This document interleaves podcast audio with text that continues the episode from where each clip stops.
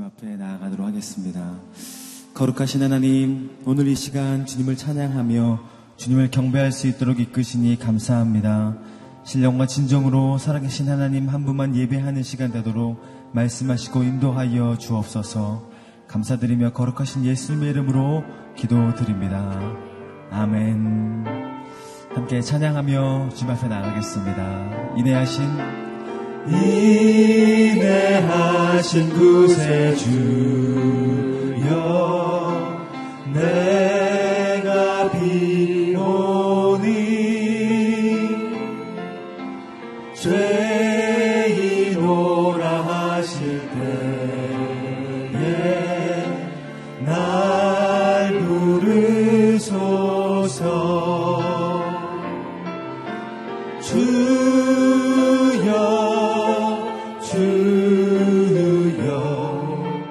내가 비오니 죄인 오라 하실 때에 나 부르소서. 자비하신 모자 굴 엎드려 자복하고 회개하니 믿음 주소서. 주여, 주여, 내가 비오니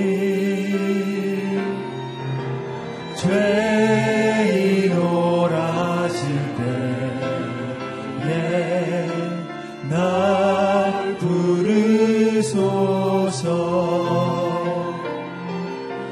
주의 공로 의지하여 주께 가보니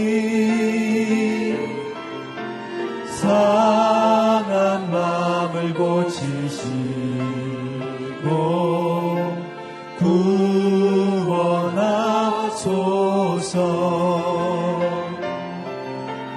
주여, 주여, 내가 비오니 죄인 오라 하실 때에 날 부르소서.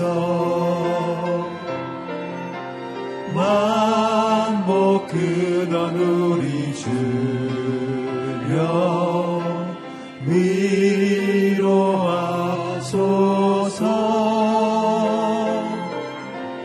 우리 주와 같으신 이 어디 있을까. 주여, 주여, 내가 비오니 죄인 오라 하실 때에 날 부르소서. 주님 곁으로, 주님 곁으로 날 이끄소서.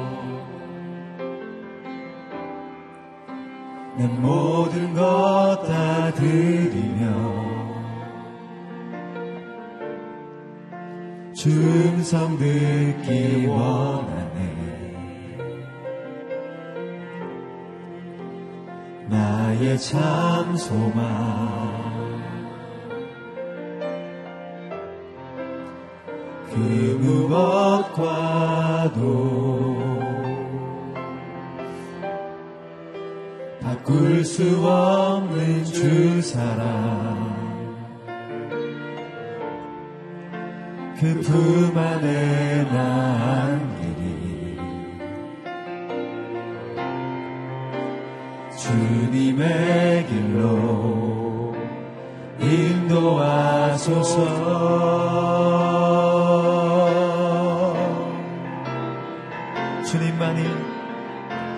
주님만이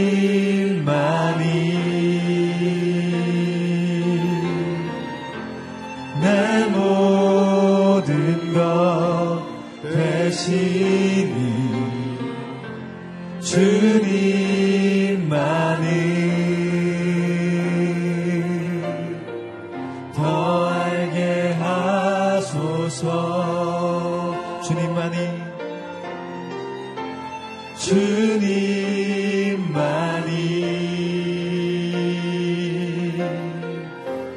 내 모든 것 되시니 주님만이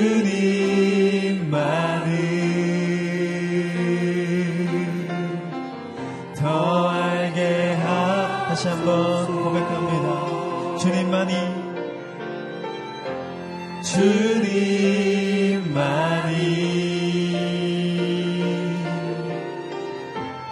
내 모든 것 되시니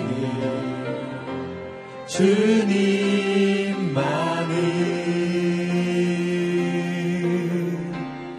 더 알게 하소서. 우리 이 시간 함께 기도할 때 하나님, 우리 눈을 들어 주님만을 바라보게 하여 주옵소서. 오늘 이 시간 예수 그리스도를 인격적으로 만나는 그 만남 가운데 우리의 영이 새로워지며 정결케 되어지며 주님의 사랑 가운데 거할 수 있도록 함께하여 주옵소서. 오늘 이 예배 가운데 십자가의 은혜를 경험케 하여 주시고 부활의 승리를 우리가 체험케 하여 주옵소서. 특별히 우리 오늘 한철호 선교사님의 말씀을 통해서 우리 영원히 하나님 안에 거하게 하여 주시고 생명의 능력을 얻는 시간 될 수 있도록 주여 함께하여 주옵소서. 우리 함께 기도하겠습니다. 할렐루야. 이 시간 기도합니다. 주님 인도하여 주시고 우리의 눈을 들어 주님만을 바라보게 하여 주옵소서. 주님의 생명만을 구하며 하나님의 얼굴만을 구하며 나아갈 때 하나님의 임재를 체험하는 이 시간 되기를 바랍니다. 주여 함께하여 주시고 세상에서 얻을 수 없는 진정한 만족과 참 사랑과 참 은혜를 오늘 이 모든 시간 가운데 경험할 수 있도록 함께하여 주옵소서. 하나님 안에 참 자유가 있습니다. 이 모든 시간 가운데 생명의 능력을 얻게 하여 주시고 우리가 온전히 주님의 십자가의 은혜와 부활의 승리를 경험하는 시간 되게 하여 주옵소서. 오늘 특별히 한철호 선교사님 성령으로 충만케 하여 주셔서 말씀을 통해 일하여 주시고 그 말씀의 생명의 능력이 오늘 예배하는 모든 자들 가운데 임하여서 우리가 온전히 주님의 아버지 하나님 온전히 주님 안에서 회개하는 시간 될 수 있도록 함께하여 주옵소서. 겸손과 순종으로 나아갈 수 있도록 주여 인도하여 주옵소서. 주님만을 찬양합니다. 주님만을 함께합니다. 주님께 영광 돌려옵니다. 주님 함께하여 주옵소서. 거룩하신 하나님, 오늘 이 모든 시간 가운데 임하여 주셔서 우리 심령이 새로워지게 하여 주시고 마음밭이 기경되는 시간 되게 하여 주옵소서. 말씀을 증거하시는 한철호 선교사님 성령으로 붙들어 주시고 우리가 온전히 말씀의 생명의 능력 가운데 거하는 시간 되게 하여 주옵소서. 예수님의 이름으로 기도드립니다. 아멘. 오늘 일부 새벽 예배에 나오신 여러분들을 진심으로 환영하고 축복합니다. 오늘 하루 가운데 하나님께 주시는 기쁨으로 충만한 하루가 되기를 간절히 소망합니다. 오늘 우리에게 주시는 하나님의 말씀은 민수기 35장 1절부터 8절까지의 말씀입니다. 여러분과 제가 나누어 읽도록 하겠습니다. 요단강 여리고 건너편의 모압 평원에서 여호와께서 모세에게 말씀하셨습니다. 이스라엘 백성들에게 명령해 이스라엘 자손들이 갖게 될 유산에서 레위 사람들이 살 성들을 떼어주도록 하여라.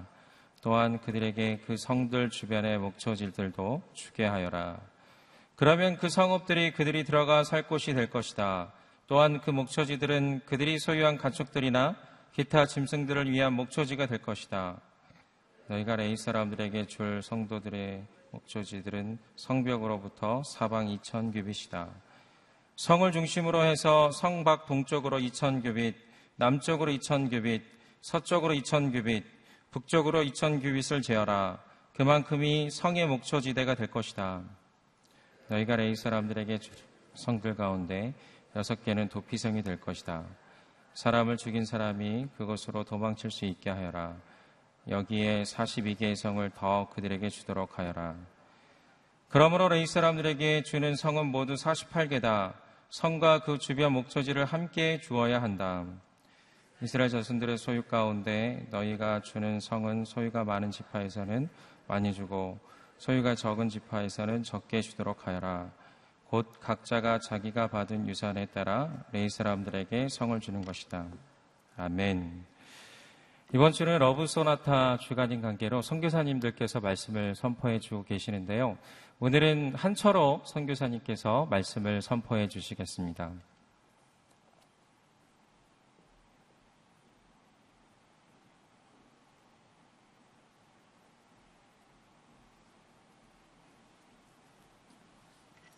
할렐루야.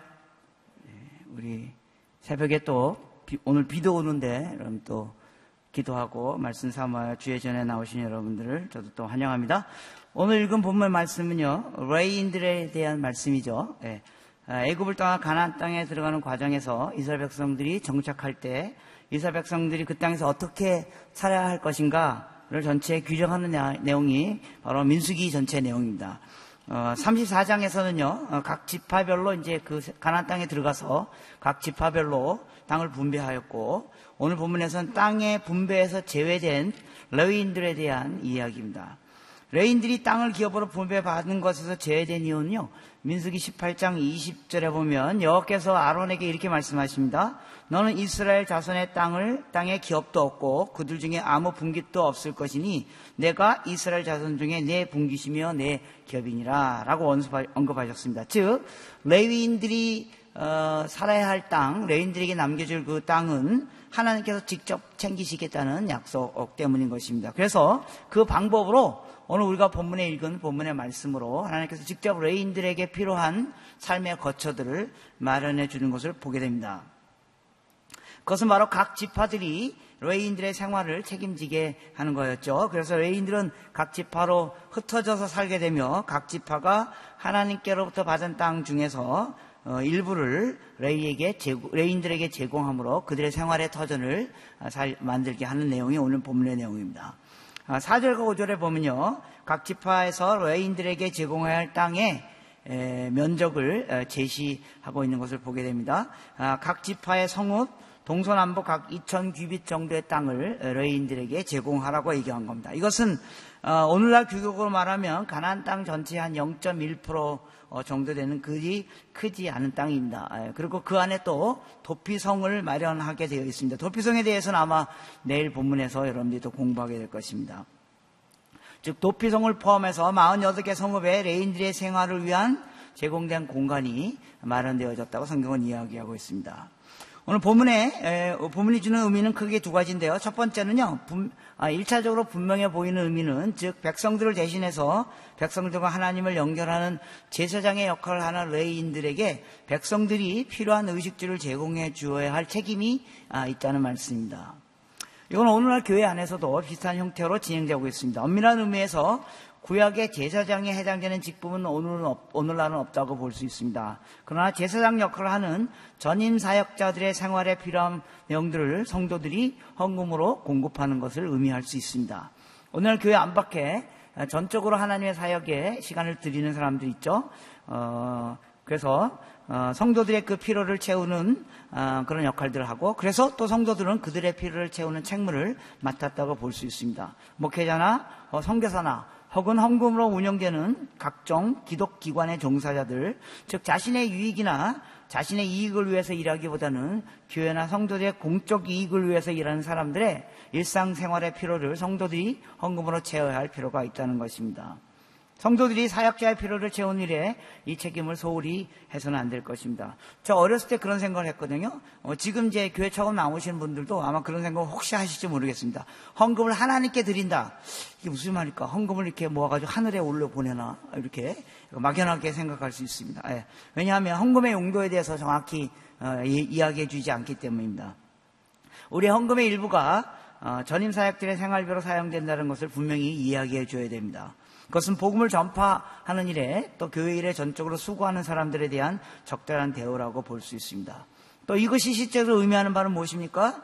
교회 헌금으로 전임 사역하는 이들이 자신의 유익을 위하여 일하지 않고 교회나 성도들의 공익을 위하여 일하고 그 대신 생활비를 공급받는다는 것입니다. 즉 전임으로 일하는 사람들이 하나님께로부터 자신의 생활의 필요가 채워지므로 전적으로 하나님께 의존해야 된다는 의미일 수 있습니다. 또 둘째로 성도들이 하나님께 드린 헌금으로 생활비를 받는 것이므로 최선을 다해서 전략하고 돈을 탐내거나 욕심을 부리지 말아야 한다는 의미입니다.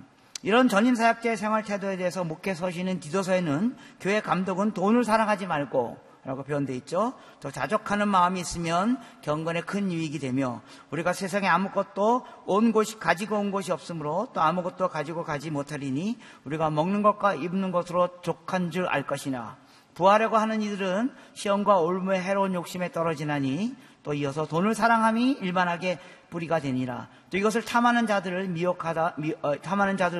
미혹을 받아 믿음에서 떠나게 되니라. 이 말씀은 성도들 전반에게 해당되는 말씀이기도 하지만 특별히 사역자들에게 해당되는 말씀입니다. 또 디도서 7장 7절에 보면 더러운 일을 탐하지 말라. 즉 전임 사역자들이 욕심을 부려서는 안 된다는 경고를 계속하고 있습니다.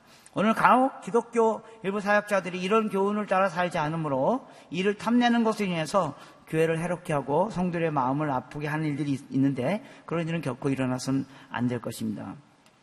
그러나 오늘 본문이 주는 더 큰 의미는 우리 모두가 제세상 레인과 같은 마음으로 살아야 한다는 것입니다. 오늘날 우리 그리스도인 모두가 레인과 같은 태도와 정신으로 살아야 합니다. 왜 그렇습니까? 구약과 같이 하나님의 백성과 레인들이 구별되는 경우도 있지만 오늘날 우리 모두가 하나님 앞에서 레인과 같은 제사장 같은 존재임을 성경은 우리에게 선포하고 있기 때문입니다.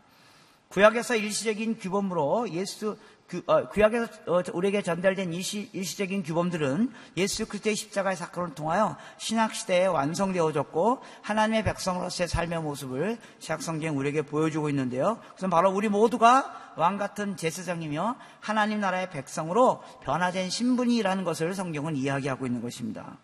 구약에서는 백성들이 레위 제사장을 통해서만 하나님 앞에 나아갈 수 있지만 이제 예수 그리스도의 십자가의 구속사역으로 구속받은 우리 모두는 바로 우리 모두가 다 제사장처럼 담대하게 하나님 앞에 나아갈 수 있게 됐다는 것입니다. 예수 그리스도로 말미암아 놀라운 변화가 우리에게 일어나게 됐다는 겁니다. 따라서 구약의 레위인들이 갖는 위치와 특권은 오늘날 우리 모든 그리스도인들이 누려야 할 특권이면서 또 책임이기도 한다는 것입니다. 레인들에게 제시한 삶의 규범은 바로 오늘날 우리에게 적용되어야만 합니다.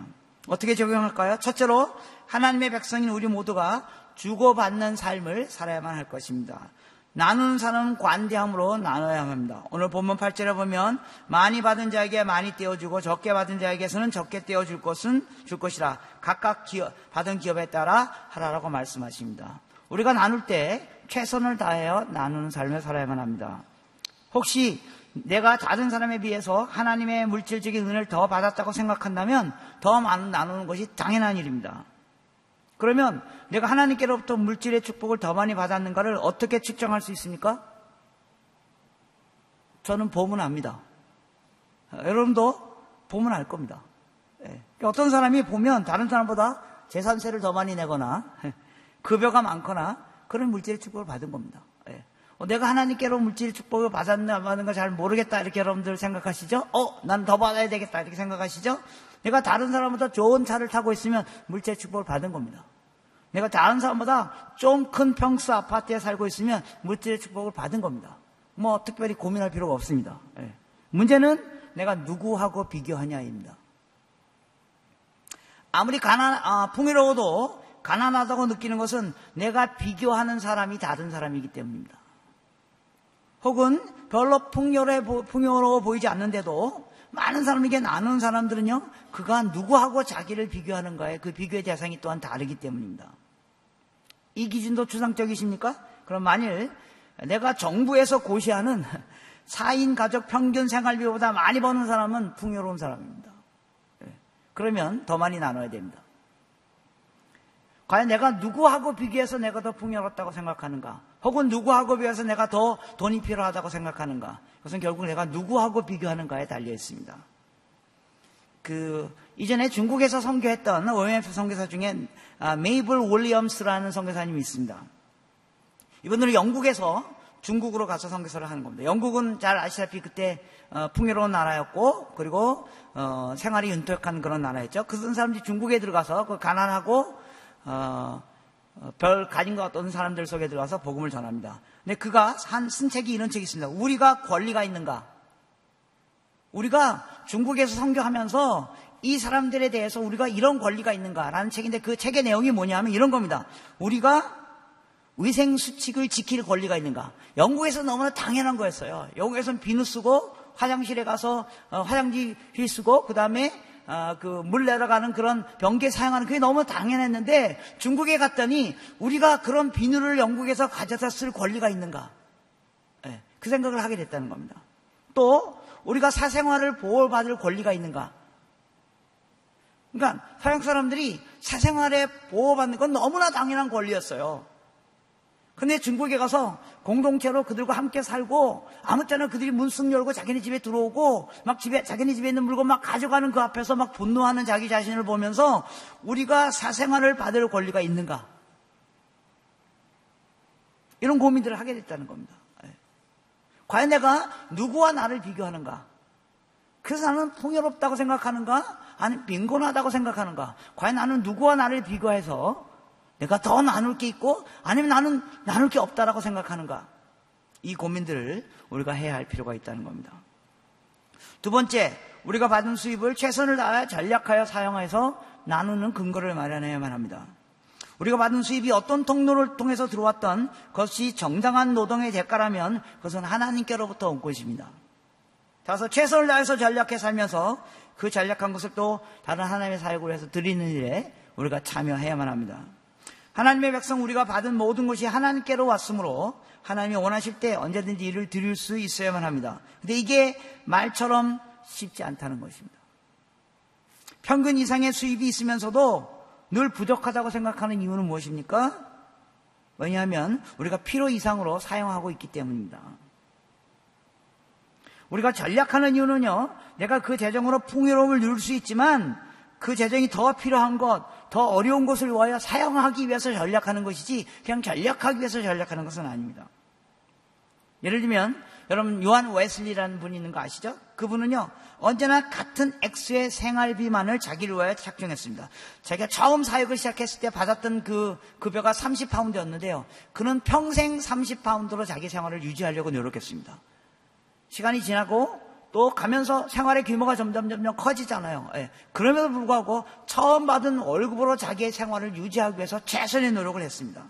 자기가 무명이었을 때나 유명해졌을 때나 그 수입의 액수가 달라졌지만 한결같이 30파운드로 한 달을 살기로 결정했다는 겁니다.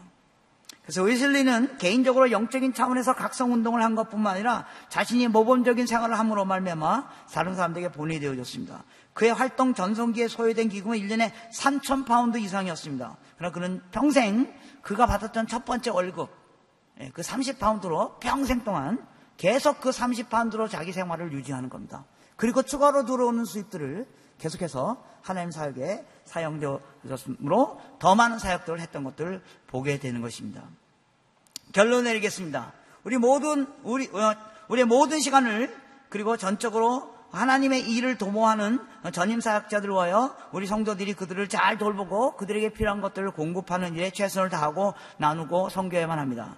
도시의 작은 교회들, 낙도에서, 농촌에서, 선거지에서 적은 금액으로 복음을 전하는 일에 일생을 바치는 분들을 잘 돕고 섬기는 일은 우리 성도 모두의 책임인 것입니다. 반면에 성도들의 헌금으로 사는 전임 사역자들은, 혹은 선교사들은 필요 이상의 물질을 탐하지 말고 검소하게, 그리고 작은 재정을이라도 아껴서 사역에 임하는 태도를 가져야만 할 것입니다. 그러나 더 중요한 것은 오늘 우리 그리스도인 모두가 다 왕같은 제사장이며 레인임을 인식해야만 하는 것입니다. 우리 모두가 다 나눈 자이며 또 주어진 복을 최선을 다해서 전략하며 하나님의 나라를 위하여 드리는 일에 우리가 참여해야만 할 것입니다.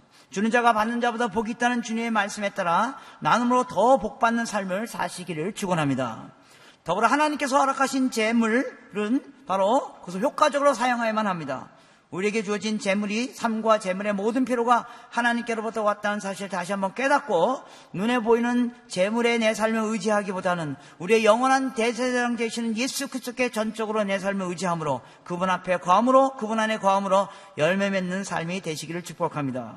하나님께서 예레미야에게 이렇게 말씀하셨습니다. 내가 너에게 분깃을 주지 않는다. 왜냐하면 내가 너의 분깃이며 너의 기업이 될 것이라 라고 하신 말씀처럼, 그 어느 것보다 하나님 자체가 내 인생의 분깃이며 내 인생의 기업이 되시는 그런 인생 사시는 여러분 모두가 되기를 축원합니다.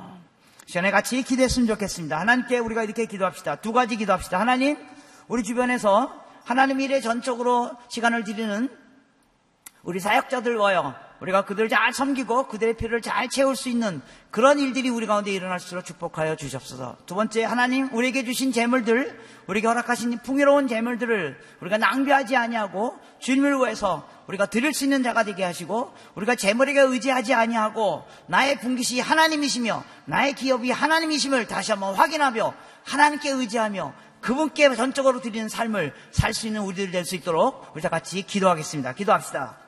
하나님 아버지, 하나님, 우리 레인들에게 하나님께서 백성들을 통하여 필요한 것들을 공급하셨던 것처럼, 하나님, 우리 모든 백성들이 우리 하나님의 사역을 하는 자들을 향하여 우리가 헌금하며 우리의 물질을 드려서 그들이 전적으로 하나님의 사역에 전적으로 아버지 하나님 헌신할 수 있도록, 하나님, 우리가 최선을 다하여 그들을 섬길 수 있도록 하나님 도와주셨소. 두 번째로, 우리 모두가 이제 하나님 나라 안에 제사장님을 깨닫게 하시며, 우리 모두가 하나님 앞에서 아버지 하나님 주어진 물질들을 최선을 다하여 전략하면서 살며, 그리고 무엇보다도 우리가 물질에 의지하지 않게 하시며 하나님께 의지할 수 있는 저희들 될 수 있도록 축복하여 주시옵소서. 우리에게 주어진 물질이 내 인생의 기업이 아니라 하나님이 내 인생의 기업이며 하나님이 내 인생의 분기심을 깨닫게 하시며 전적으로 하나님께 의지하며 나아가는 삶들 저희들이 살아갈 수 있도록 하나님 축복하여 주시옵소서. 그래요, 하나님만이 나의 삶의 주인이신 것을 구원하시고, 우리가 주 안에 거함으로 우리가 아버지 하나님의 열매 맺는 인생들을 우리가 다 될 수 있도록 하나님 축복하여 주시옵소서. 하나님, 지금 선교지에서 일하는 아버지 하나님의 농촌지역에서 일하는 아버지 하나님의 적은 보수로 일하는 우리 사역자를 축복하여 주시옵시고, 그들이 아버지 하나님이여 적은 보수로 일하지만 충성으로 아버지 성심으로 하나님을 섬길 수 있도록 주님 도와주시옵시고, 하나님 앞에 최선을 다한 인생의 삶을 살 수 있도록 하나님 축복하여 주시옵기를 간절히 빌고, 그들의 부족한 부분들을 채워주시옵시고, 그래야 이게 필요한 부분들을 주님께서 채워주시옵시고, 하나님께서 원하시는 삶들이 그들의 사역을 통해 일어날 수 있도록 하나님 축복하시고 인도하여 주시옵기를 간절히 빌고 원합니다. 하나님, 또 무엇보다도 하나님, 우리의 분깃이 하나님께만 달려있다는 것을 다시 한번 기억하게 하시며, 하나님, 우리가 아버지 하나님 필요한 것들을 하나님께 구하며, 그러나 우리가 그 물질에 의지하지 않게 하시며 전적으로 하나님께 의지하는 저희들 될 수 있도록 하나님 도우시고 인도하여 주시옵소서. 하나님만이 나의 분깃이며 하나님만이 나의 기업이시며 하나님만이 우리 인생의 축복자이심을 다시 한번 기억할 수 있도록 하나님 도우시고 인도하여 주시옵소서. 주께서 우리에게 이 은혜를 허락하셨으며 이 은혜를 따라 사는 저희들 될 수 있도록 주님 축복하여 주시옵소서. 그 축복 가운데 나아가는 저희들 될 수 있도록 하나님 도우시고 인도하여 주셨기를 간절히 빌고 원합니다. 사랑의 하나님 아버지, 우리를 축복해 주셔서 감사합니다. 이 아침에도 우리가 주님 앞에 나와 우리가 주님께 받은 축복들을 다시 한번 기억해 볼 수 있도록 주님 도와주시옵소서. 비록 우리 속에 필요가 있고 재정적인 어려움이 있고 우리가 많은 문제들이 있지만, 그러나 우리가 깊숙이 나의 내면을 들여다보면 하나님 나를 축복하셨으며 구원하셨으며 사랑하셨으며 하나님께 나를 보호하셨음을 다시 한번 기억하게 하신 것을 인하여 감사를 드립니다. 그 하나님 앞에 나아가는 저희들 될 수 있도록 축복하여 주시옵소서. 그래서 우리에게 주어진 물질에 하나님께로부터 온 물질을 우리가 최대한대로 우리가 전략하여서 하나님 일에 사용되어질 수 있도록 주님 축복하여 주시고, 지금 저 어려운 곳에서 일하는 선교사님들, 또 목회자들, 낙도에서 또 작은 교회에서 일하는 그 전임 사역자들이 하나님 그들의 물질적인 어려움이 생기지 않도록 하나님께서 부어주시고 우리를 통하여 공급하는 일들이 일어날 수 있도록 주님 축복하여 주시옵소서. 한 걸음 더 나아가서 우리 모두가 다 레인 같은 제사장임을 기억하게 하시며, 우리가 모든 공급이 하나님께로부터 오음을 다시 한번 기억하게 하시며, 우리에게 주님 물질을 우리가 최선을 다하여 하나님 앞에 전력하며 사용할 수 있도록 주님 도와주시옵소서. 우리가 무엇보다도 세상의 물질에 의지하지 않게 하시며 하나님이 나의 기업이심을 깨닫게 하시며 하나님이 나의 분기심을 깨닫게 하시며 하나님께 전적으로 의지하는 삶을 사는 저희들이 될 수 있도록 주님 축복하여 주시옵소서. 지금 우리 주 예수 그리스도의 은혜와 하나님 아버지의 무한하신 사랑과 성령님의 감화 감동 역사 함께 하심이 다시 한번 이 세상에서 레인과 같은 제사장으로 살기를 원하는 우리 모두에게 지금부터 영원토록 함께 하기를 축원하옵나이다.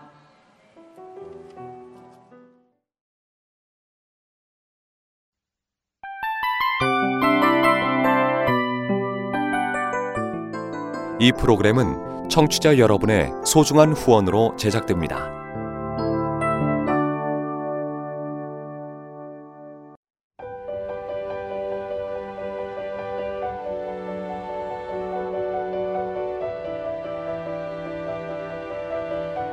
세상에는 수많은 교회들이 있지만 더 깊이 있는 말씀 강해를 찾기 위해 크기로만 교회를 선정하지 않습니다. 보다 좋은 영적 콘텐츠를 더 많이 나누기 위해 방송비를 받지 않습니다. 1년 365일 복음만 전하고 싶어서 우리는 광고를 하지 않습니다. 온누리의 복음을 땅끝까지 CGN TV와 함께 땅끝 선교사가 되어주세요.